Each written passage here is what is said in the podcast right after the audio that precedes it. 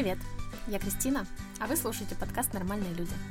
Это место, в котором можно аккуратно заглянуть в жизнь разных людей и найти ответы на свои вопросы. А самое главное — понять, что с твоей жизнью уже сейчас все нормально. В первом сезоне мы говорим с теми, кто уехал из России в связи с началом событий. Мне было крайне важно, чтобы эти истории были разные, чтобы каждый из вас смог найти ответы на свои вопросы и переживания. Именно поэтому во второй выпуск я решила пригласить Настю. И сегодня мы узнаем, как пережить переезд, если ты в нем не один, и как он устроен, если ты переезжаешь целой семьей. Привет, Настя. Я тут недавно подумала, что прошлые два года мы все учились дружно мыть руки правильно. А в этом году мы учим географию. Я сейчас нахожусь в Воронеже. Расскажи, где ты. Привет, Кристин. А, я сейчас а, нахожусь в Узбекистане, а, в Ташкенте. Это очень далеко от Воронежа. Совсем другой климат, совсем другой мир. Настя, у меня очень много знакомых, которые переезжали в связи с событиями, но вот твой кейс у меня вызвал ну, очень много эмоций, потому что ты решилась на переезд с двумя маленькими детьми, если можешь рассказать о том, как вообще так получилось и что стало основной причиной переезда. Мы, мы до этого вообще хотели пожить где-то в другой стране с мужем.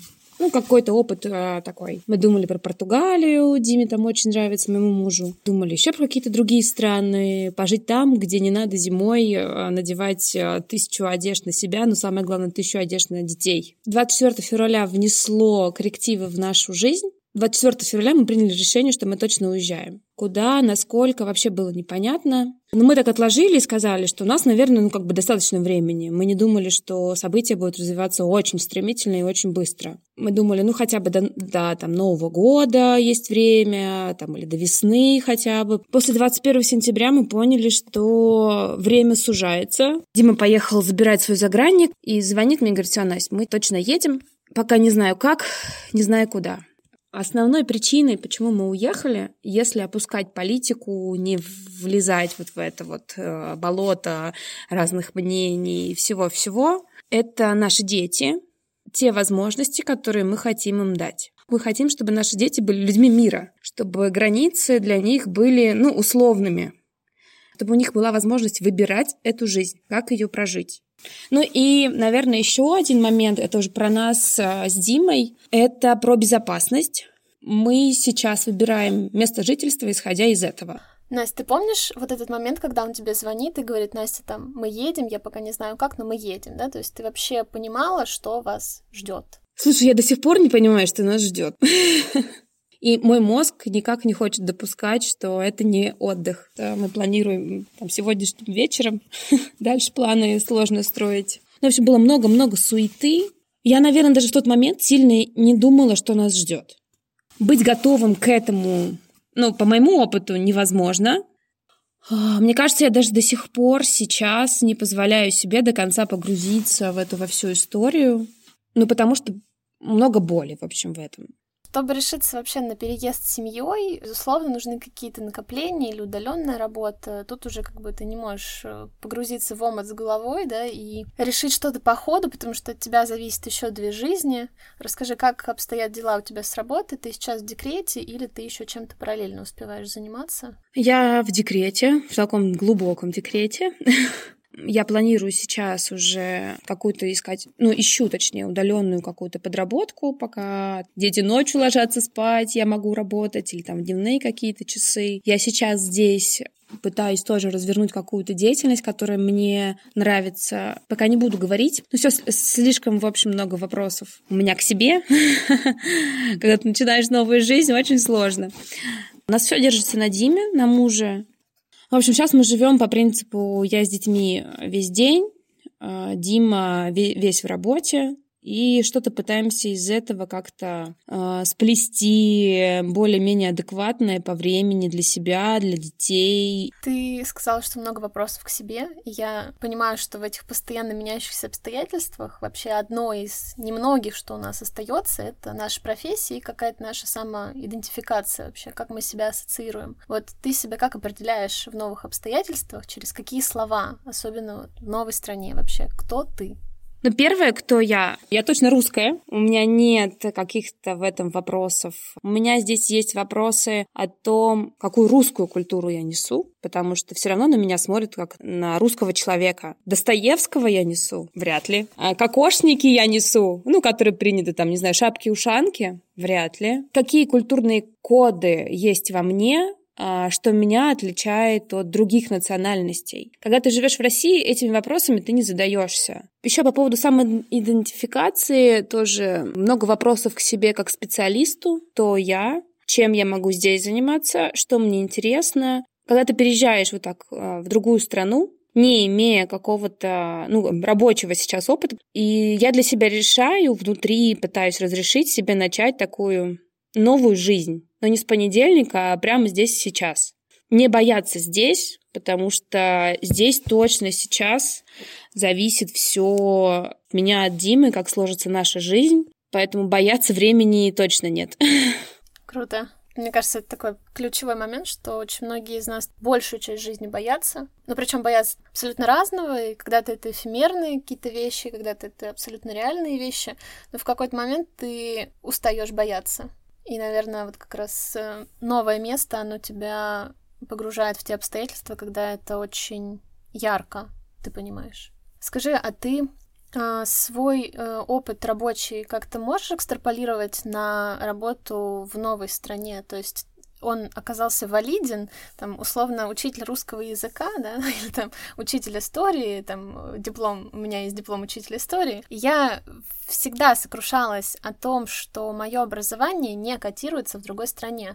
Твое образование, твои навыки, они котируются в другой стране? Слушай, ну мое образование здесь точно не котируется, потому что по диплому я юрист, а, юрист я по российским законам, если так говорить. Но я не работала по профессии вот так юристом прям последние там, да вообще всегда.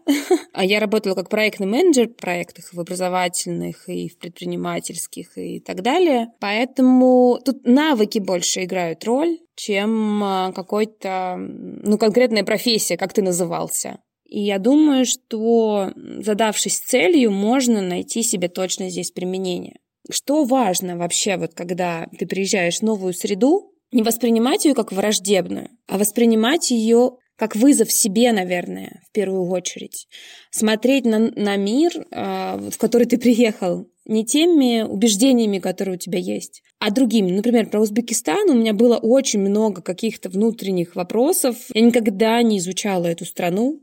Я всегда как-то думала, что это какой-то, ну там, третий мир, ну вот что-то э, далеко от России по развитию, по ценностям совершенно мы разные, по уровню образования. Ну вот были какие-то во мне, я честно признаюсь, я эту страну даже никогда не рассматривала. Вот, но когда ты погруж... приезжаешь, многое падает с твоих глаз, и ты понимаешь, черт, я был неправ, я был дураком. Да, и, в общем, среда здесь очень-очень располагающая. Люди здесь поддерживающие, открытые, неозлобленные. Я давно такого тепла в таком количестве от людей не получала.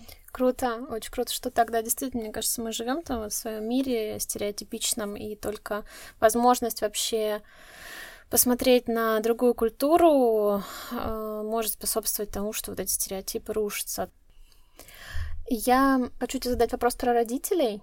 Мне кажется, он важным, потому что это становится причиной разрушения семей и отношений. Да? Нашла ли ты какое-то понимание со своими родителями в связи с вашим переездом, или это тяжелая для тебя тема? Э, я не буду вдаваться в подробности, потому что, да, эта тема нелегкая ни с моей стороны, там, ни со стороны э, моих родителей. Для себя я выбрала тактику, что политику я не обсуждаю с ними. Это наши кардинально разные позиции.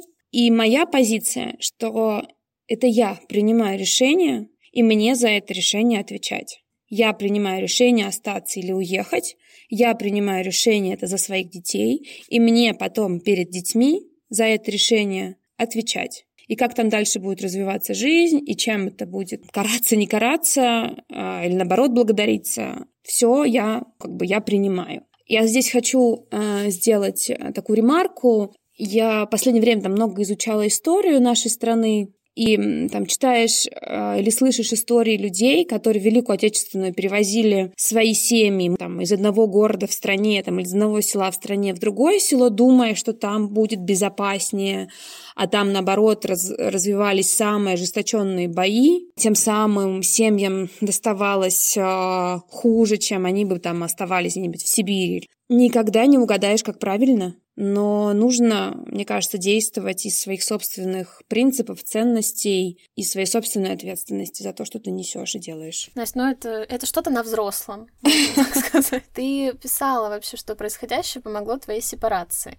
Вообще, мне кажется, что это мечта любого человека, который находится в теме психологии и стремится к ментальной зрелости. Ты вообще как это ощущаешь? Расскажи, каково оно вот быть сепарированным? Слушай, ну я точно до конца не сепарировалась. Это помогает моей сепарации сейчас. Когда ты на расстоянии, прям совсем на расстоянии, не только в другом городе в одной стране, но в другой культуре, принятии других совершенно решений и в другой ситуации экономической, политической, потому что сейчас мир вообще непонятен, где безопасно, где небезопасно, где что будет дальше. Ты понимаешь, что тот мир, который строили тебе родители, он не котируется. Он вообще не реален, не реалистичен, не выполним никакой стабильности той, которую пытались создать вокруг меня, там, вокруг нас, мне кажется, нашего поколения, наши родители. Вот найдешь себе стабильную работу и будешь там а, работать, сидеть или что-то еще. Такого вообще нет. Все.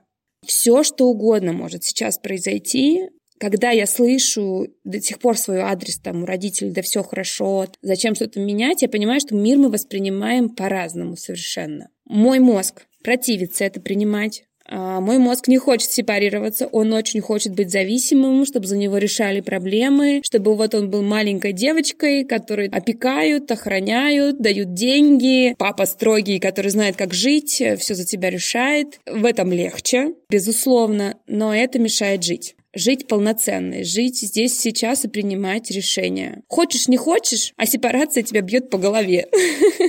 Но э, моя сложность еще в том, что, например, какие-то решения я пока не могу рассказывать родителям. Но я для себя принимаю, что и не должна позиции и основа в этих решениях, ну, отличная, которую не поймут. Когда я сказала родителям, что мы уезжаем, мой папа сказал, я вас никогда не пойму. Я говорю, пап, но мне главное, чтобы ты просто принял, что мое решение. И я за него несу ответственность. Как бы все на это. Угу.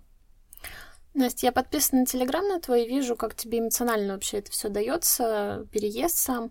Э, ну, это абсолютно логично, потому что там переезд в новую страну, насколько там я изучала тему, он находится на втором месте по, после потери вообще близкого человека по интенсивности переживаний.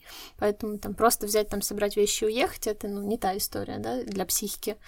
Но все же, как бы, те вот, кто, ну, тебя не знают, да, смотрят со стороны на тебя и ну, как бы они скажут, что вообще тут такого, да, то есть дети, они при тебе, муж есть у тебя, не просто там муж, а муж, который может собрать детей и на два часа, пока ты пишешь подкаст, э, ими заняться. Все живы, все здоровы, все сыты, все обуты, одеты, у вас есть где жить, да? Но в чем проблема вообще? В чем проблема страданий? В чем э, проблема переживаний? Как моя мама скажет, что ж так убиваться? А, да, что ж так убиваться? Ты живешь вообще в шоколаде, люди живут еще хуже, чем ты. Так себя, кстати, вытаскиваю из э, каких-то глубоких переживаний, когда смотрю или там пишу своей тете, а, которая в Киеве, там сидят без света несколько дней. Понимаю, что вот они не унывают, она мне какие-то мемчики присылает, которые они там делают по поводу отключения света. Я понимаю, что они с юмором живут. Как-то я этим себя тоже вытаскиваю из того, что надо жить, веселиться, радоваться, пока это есть возможность, а не все время а, ходить с кислой миной на лице. Но переезд да, есть вот эти расхожие фразы «дом там, где моя семья, где мои близкие». Но для меня дом, чувство дома очень важно создавать. Это, как знаешь, не во внешнюю среду работать, где-то а, занимать какие-то должности, там, шторы покупать в свой дом, детской знать, где лежат игрушки. Но вообще какая-то жизнь привычная, вот это чувство, что ты не дома, что ты не понимаешь, где тут твое, и все равно, ну вот э, это все какое-то, ну не про меня сейчас пока еще. И это очень тяжело. Вот вчера нам приехали коробки из дома, я достала, доставала вещи, и там в пакеты из доставки от пятерочки были завернуты детские шампуни. Я внутри сдержала рыдание, потому что у меня рядом были дети. И вот это ощущение того, что ты больше не будешь жить прошлой жизнью, все перечеркнулось. И теперь ты не понимаешь, как жить новую жизнь, как ее складывать. Очень тяжело. Мне кажется, здесь еще важно отметить, понять боль, понять страдания, понять там депрессию может только человек, который через это прошел. Всем остальным нужно просто принимать что есть вот такое, не давать свою оценку никому.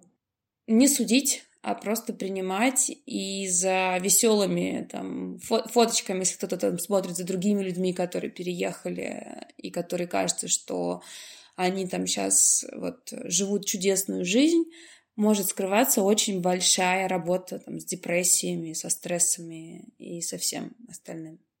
Тут много возникает задач, вопросов, которые ты бы в обычной жизни дома никогда бы не решал. Что тебе помогает справляться в таком случае? Как ты держишься?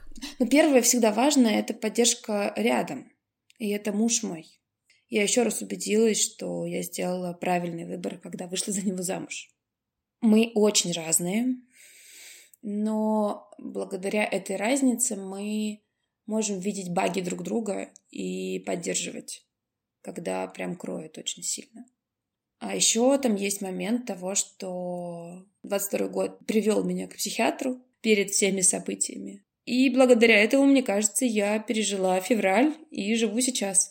Так что терапия, поддержка своего здоровья, выравнивание химического состава крови в гормонах, как многие думают, что психиатр это значит ты там психически больной и все, это с головой проблема. Нет, это проблема с химией. А в организме помогает эмоционально справляться с трудностями, с тревожностями. Я вот про медицину, про поддержку себя адекватную, потому что всем нужна адекватная Настя. И себе в первую очередь. Угу. Понимаю тебя, да, таблеточки рулят. В каком-то смысле, потому что есть то, что ты просто, какой бы ты осознанный не был, не можешь отрегулировать в своем организме. Я тоже сталкивалась с тем, что единственное, что спасает, это как раз таблетки. И я очень благодарна, что мне хватило ума дойти. Скажи, а что для тебя максимально важно сейчас? И поменялись ли вообще какие-то жизненные приоритеты в связи с переездом? Не забывать про себя. Потому что там 24 февраля я чуть ли не поставила крест на своем будущем на личном и сказала, все, надо типа там заниматься детьми, обеспечивать им будущее, понимать, как оно будет складываться. Потому что на моих мечтах и на моем будущем а, сейчас стоит жирный крест. Пожили уже, да? Да, а на них еще как-то можно детей вытянуть из вот, создать им возможности легче дальше переносить все это. Но сейчас я пытаюсь из этого как-то выбраться. И это, наверное, один из приоритетов не скатиться в историю жить ради детей. В какой-то момент времени я им просто нужна не стану. Стану не нужна, ну вот настолько мама и включенной 24 часа в сутки, потому что они станут людьми взрослыми, которые тоже готовы принимать решения. А мне не хочется оказаться в ситуации, когда я им уже не нужна так много времени, а я не понимаю, кто я, где я, и сижу, там, смотрю телек вечерами. Как ты вообще думаешь, э, через там 5-10 лет, когда ты будешь вспоминать это время, какой вообще самый яркий образ будет, который тебе на ум придет? Ох, слушай, ну, у меня есть ощущение, что через 5-10 лет этого не закончится. Мне кажется, вот когда я буду бабушкой, Слушай, не знаю, но я точно буду рассказывать, что я долго отвыкала не бояться шума самолетов и салютов, потому что у нас над домом очень тоже было слышно, а здесь мы сейчас, вот первые несколько месяцев живем рядом, недалеко от аэропорта. Первое время было очень страшно. Очень. Хочется, чтобы слова, которые сейчас звучат, что любовь все спасет, чтобы мы их подтвердили и такие, мы были правы. Любовь вера в человека и в его человечность все спасла. Такой небольшой блиц, так как ты мама, у меня будет блиц про детей. А у тебя есть э, Ян и Ева. Э, расскажи, сколько им лет? Яну скоро будет три, Еве скоро будет год. Настя, как ты считаешь, э, какой самый важный навык, который ты бы им хотела передать? Не бояться заявлять о своем мнении быть собой. Не бояться, что тебя не будут любить все. Ну, а второе же, ну, наверное, оно на равных у меня стоит. Открытость всему новому, не бояться брать ответственность за свою жизнь. И за свои решения. У тебя есть какое-то ограничивающее убеждение, назовем его так, которое ты бы не хотела ни в коем случае, чтобы у них было? Счастливая жизнь достается только вот тяжелым трудом. А еще самое большое мое ограничивающее убеждение, что в жизни нужна стабильность, и только она приносит счастье. И вот этим тяжелым трудом ты добиваешь себе эту стабильность, чтобы жить счастливо. А потом в один момент ты понимаешь, что стабильности никогда не было в твоей жизни и больше не будет. Ну, что все это иллюзия. Как ты думаешь, важно ли, в какой стране они вырастут, или место не имеет значения? Мне важно, какими людьми они станут. Это, мне кажется, важнее всего. Если они будут открытыми, добрыми, принимающими, не осуждающими, умеющими принимать решения, берущими ответственность. Неважно, это я сейчас говорю про Еву или про Яну, я не делю вот эти навыки, вот эти человеческие качества на пол. Мне важно, чтобы мои дети были ну, хорошими людьми, с которыми людям комфортно, приятно. А в первую очередь самим, самим собой приятно, чтобы они не убегали от себя. Тогда что должно быть в той среде, в которой они растут? В среде должно быть принятие и любовь все, что должно быть. Основа всего, что дальше будет в этой среде. Если не будет принятия любви, как бы дальше мы ни пытались надстроить хорошее образование, выстраивание каких-то связей, иерархий, это все будет не то, что делает человека хорошим. Нам этого, увы, ну, как мне кажется, нашему поколению, поколению наших родителей, поколению наших там бабушек, дедушек, особенно в нашей стране, очень не хватало и до сих пор не хватает. Ты несколько раз говоришь, чтобы они выросли хорошими людьми. Э, что значит быть хорошим? Кто дает эту оценку? Это какая-то личная оценка, которую я себе даю? Ну, это, наверное, такое мое ограничивающее убеждение. Хороший человек все люди, я пытаюсь это и детям сказать, что все люди ценные и хороши, а их поступки могут быть плохими или э, хорошими. И когда я говорю про хорошего человека, это человек, который, а, все строит на принятии любви и на ответственности, что он понимает, что каждое действие его ведет к каким-то последствиям, и он готов за это отвечать. Когда, мне кажется, вот этого достаточно внутри, ты понимаешь, что сделав это, ты получишь вот это, мир немножечко, а может быть и немножечко поменяется. Когда они уже будут в таком сознательном прям возрасте, то ты им скажешь про ваш переезд, ну, если не касаться политики. Слушай, ну я скажу им правду, мы сейчас не скрываем от них. Мы не строим каких-то замков. Клиент задает вопрос, мама, как я получился, я ему отвечаю, но отвечаю только ту информацию, которую я считаю, что ему сейчас нужна. И сейчас мы им объясняем, почему мы уехали из э, там, своего города. Но объясняем, конечно, на его языке. Дальше, когда они станут осознанными, если они будут задавать вопросы, я думаю, что будут, и мы будем обсуждать это в семье. Хочется говорить с ними честно. Мне очень понравилось то, что у нас с тобой получилось. Это прям такой глубокий диалог. Я на самом деле ожидала, что такое будет. С тобой можно обсудить э, какие-то вещи и посмотреть в их суть. Если вдруг у тебя, например, есть что ты бы хотела, чтобы это было озвучено, вот это такое время.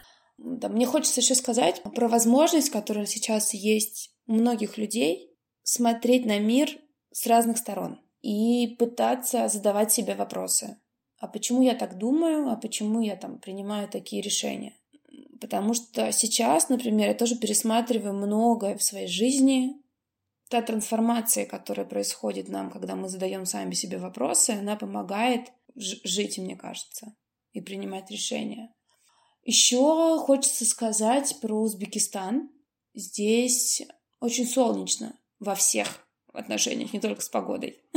Может быть, правда, людей, да, обстановка создает людей, в которой они живут, но здесь людям, правда, сложно живется. Многие работают на двух-трех работах э, и при этом получают из этих трех работ не супер большие деньги. Но здесь э, легко ощущаешь себя. Мы когда летели, мы летели на узбекских авиалиниях, там не стюарды рассказывают, как там нужно маску надевать, а у них видео записано, и, и оно идет табло, которые в креслах. И они сделали ролик в своих культурных образах. Там кочевники, которые сидят на лошадях. Это выглядит очень передающим культуру. Очень весело, ты не отрываешь взгляд от этого видео, потому что когда, не знаю, там кочевники в, в своих шляпах, в своих шлемах, там, не знаю, в своих одеяниях показывают о том, как нужно нагинбаться, когда тряс, они тут по рынку и там им сбрасывают э, сверху маски кислородные, это построено гора шелкового пути, в Самарканды, когда вот эти рынки, э, традиционная одежда. Вот у меня в этот момент возникла мысль, а если бы мы делали в России подобный ролик, то что бы в нем было? Только кокошники или только там медведи? или что-то другое, или там Петр Первый бы на своих кораблях был, или там, не знаю, Гагарин в космосе. Что бы это было? Какие идентичности? Культурные коды. Вот у меня вот, вот с этого момента, с момента полета и этого ролика в голове очень много вопросов. Когда нам говорят, что там отменяют нашу культуру, у меня вопрос. Какую культуру отменяют? Чайковского никогда не, не отменят, Достоевского не отменят, Булгакова не отменят. Нет людей, которые перестанут это читать. А что отменят? Неясно. А внутри нашей страны мы как нашу культуру поддерживаем. Потому что вот здесь, например, ты очень четко чувствуешь связь э, местных с культурой. Они ее несут, они за нее горой, они знают свою культуру. Танцы, там, не знаю, песни, какие-то мифы. Что мы про себя знаем в этом плане? Ну тут тебе кто-то скажет, Настя, мы же такая огромная страна. Слушай, ну у нас в стране очень много разных наций. И вот, не знаю, буряты знают свою э, какую-то там идентичность, они знают свою веру. У нас, например, там, если мы говорим про православие, во многом православие очень сильно перекликается с каким-то язычеством. Мы тут же ходим в церковь и тут же идем к бабкам заговаривать. Блины печем на масле, сжигаем чучело. Очень много всего понамешано. Определиться в этом было бы, наверное, очень важно. Этот выпуск подошел к концу. Будет круто, если вы поставите подкасту оценку и напишите комментарий. Ну а мы с вами увидимся через неделю. Большое спасибо, что слушали. Для меня это правда очень важно.